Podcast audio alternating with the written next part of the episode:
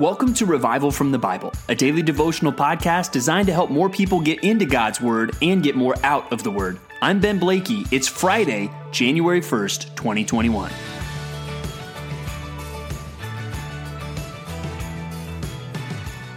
Well, Happy New Year, everyone. And now we can all say what we've probably been wanting to say for a long time goodbye 2020. It is over. A new year has begun. We've all heard that hindsight is 2020. Well, now we can say that 2020 is hindsight and 2021 is here. And I'm sure we're all hoping that this year is better than last year. But wait a minute. Isn't that what people want every new year?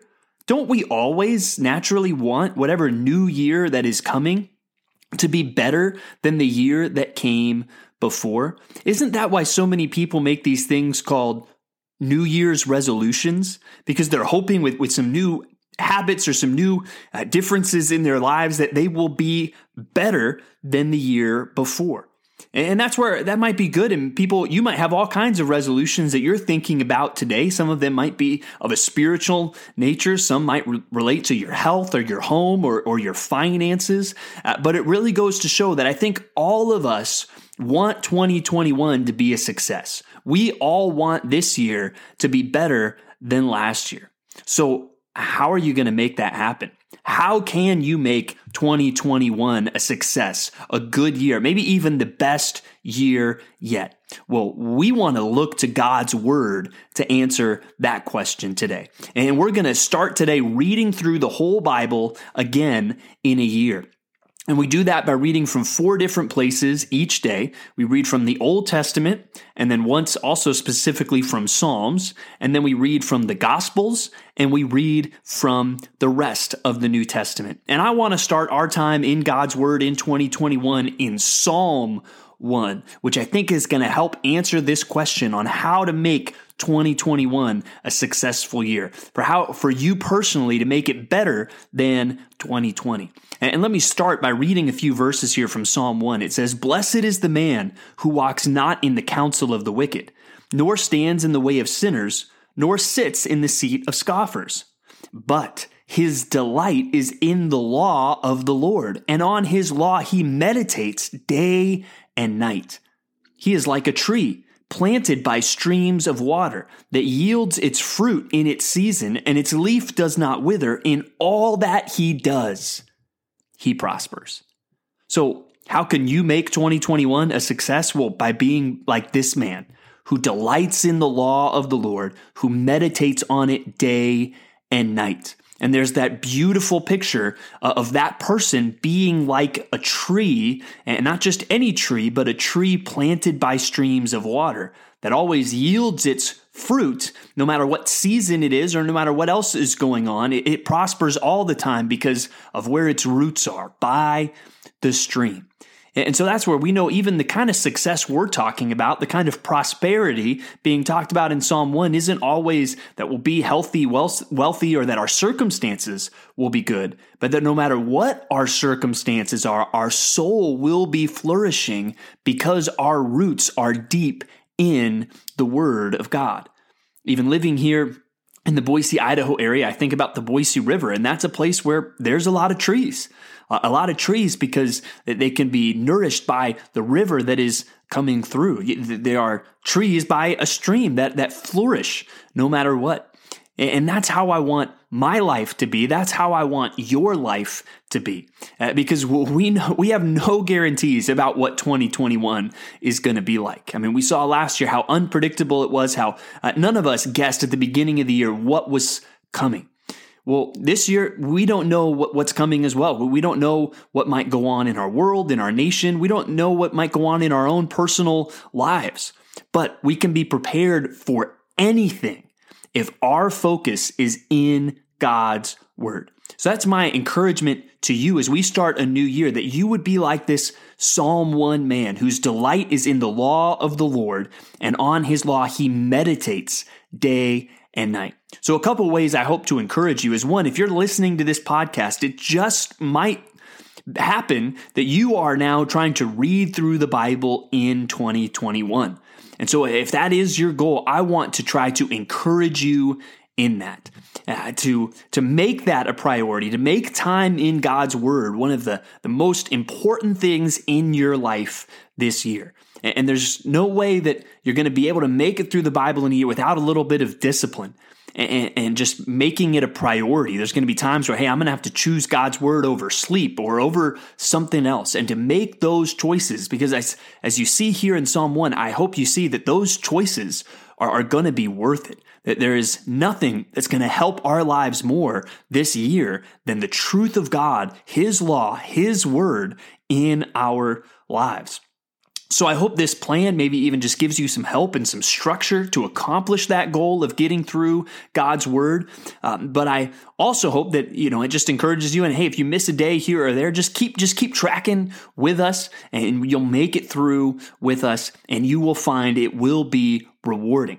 But also, I want you to see that the goal isn't just to, to do it, just to make it through, although that is important. We want to make sure we're getting something out of God's word, or to kind of use this imagery of uh, the second verse here that our delight is in the law of the Lord, and on his law he meditates day and night. This person is always thinking about God's word.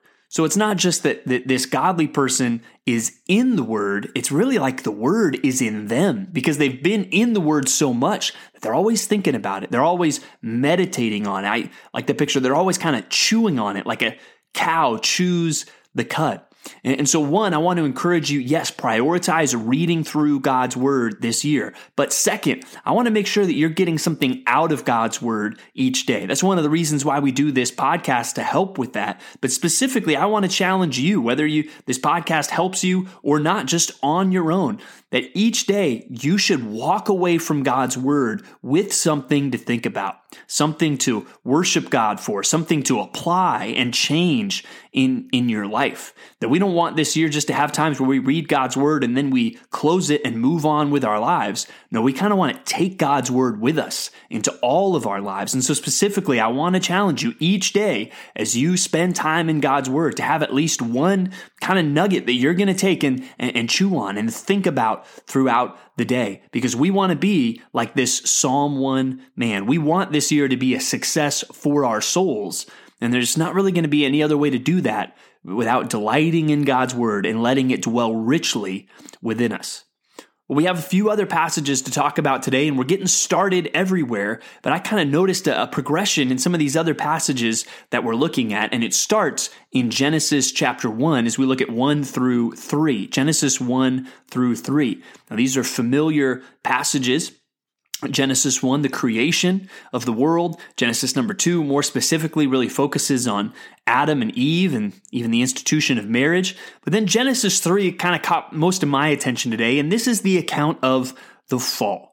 We see Adam and Eve fall into sin. They listen to the lies of the serpent. They eat the, the fruit from the tree that was forbidden for them to eat. And then we see God curse the, the serpent, we see God curse the woman, and we see God curse the man and the earth and all of these things. And if I'm being honest, as I read that, I was frustrated.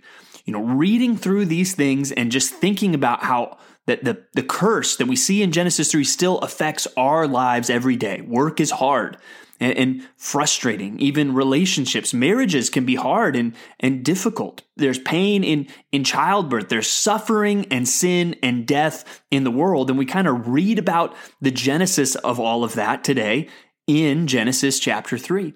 And, and it can be a frustrating thing. Let, us call it today. We, we see the problem in Genesis 3.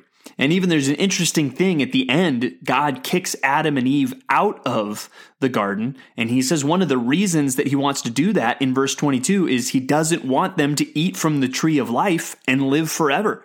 That even God, I think that's an act of mercy. He's like, I don't want to make people live forever in this fallen world. Uh, that, that would be a kind of torture for us to keep living forever in a world that is broken and, and sinful. So there we, we see a problem there in Genesis chapter 3. But there are hints of a solution as God prophesies to the serpent that uh, one of the woman's offspring is going to bruise his head. And we start to see that solution in Matthew chapter 1, where today we're looking at verses 1 through 17. Matthew 1, 1 through 17. And this is a genealogy. Now, that's when many people's eyes start to glaze over and it can be confusing. Well, this one, thankfully, is, is kind of short and, and simple as far as biblical genealogies go. And in fact, if you did make it through reading the Bible last year, you'll kind of notice a lot of these names start to sound familiar. You're going to recognize Abraham, Isaac, and Jacob, and Judah. You're going to recognize even some of the women that are mentioned in this genealogy, like Rahab and Ruth. Well, obviously, know names like uh, King David and King Solomon, and then many of the other kings, or even figures like in verse 10, Zerubbabel, instrumental after the exile and the rebuilding of the temple and Jerusalem and all of these things. But we really see what's the point? Why is Matthew saying what he is saying? We get to it down here in verse 16 when it says, And Jacob, the father of Joseph, the husband of Mary, of whom Jesus was born, who is called Christ. Now, Christ is a Greek word, and it's the same as the Hebrew word Messiah. Messiah and Christ are the same word, just in two different languages. And all four Gospels have their similarities. They all tell about the life of Christ, his ministry, his death, his resurrection. But each one makes some unique points, and each one is written to different audiences. And it seems that Matthew is, is written to a Jewish audience, and he's really trying to emphasize that Jesus is the fulfillment of all these Old Testament prophecies that we see. And uh, he, you're going to see that come up uh, as he goes through this gospel, as he's going to point back to fulfilled prophecy. But that's really starting with this genealogy. He's trying to show Jesus, he is a descendant of Abraham. And God told Abraham it was through him that all the families of the world will be blessed. He is a son of David, and God told David it was going to be one of his descendants to sit on the throne. So, really, this genealogy is starting his case that Jesus is the Messiah who was prophesied in the Old Testament. Or as we think about it, this whole problem of the curse in Genesis chapter 3, Jesus is the solution. He is the solution. And we're going to see more of that as we go through Matthew. But finally, we've seen the problem, we've seen the solution. Well, what about the mission? And that's what we're going to see in Acts chapter 1 as we read verses 1 through 8 today. And here, Jesus has risen from the dead. He's spending some time after his resurrection with his disciples, and they want to know Jesus, are you going to restore the kingdom now? And Jesus says, It's not for you to know the time that the Father has set, but this is what I have for you. And that's this mission in verse 8, where he says, But you will receive power when the Holy Spirit has come upon you, and you will be my witnesses in Jerusalem and in all Judea and Samaria and to the end of the earth. Uh, there's a problem of sin, but there is a solution of Jesus Christ, the Messiah, and then there is the mission, which is to his disciples, to all of his followers, to even us today, that we are to be his witnesses. We are to be the ones that are telling people, hey, there is a solution to the problem of sin and death and the curse in the world. And that solution is Jesus Christ, the Messiah, who died on the cross for our sins, who rose again. And now the call is for everyone to repent and believe the good news. So that's also something I want you to think about today. As we start a new year, 2021, I want you to spend some time praying God, may this be the most fruitful year of me being a witness regarding Jesus Christ than ever before. Make that one of your resolutions. Make that one of your prayer requests this year and even spend some time today thinking about how you can be a faithful witness pointing people to Jesus Christ in this new year of 2021. I'm excited for this year and most of all, I'm excited to be going through God's word together again with you. And I'm praying that God uses it in all of our hearts to make 2021 a success.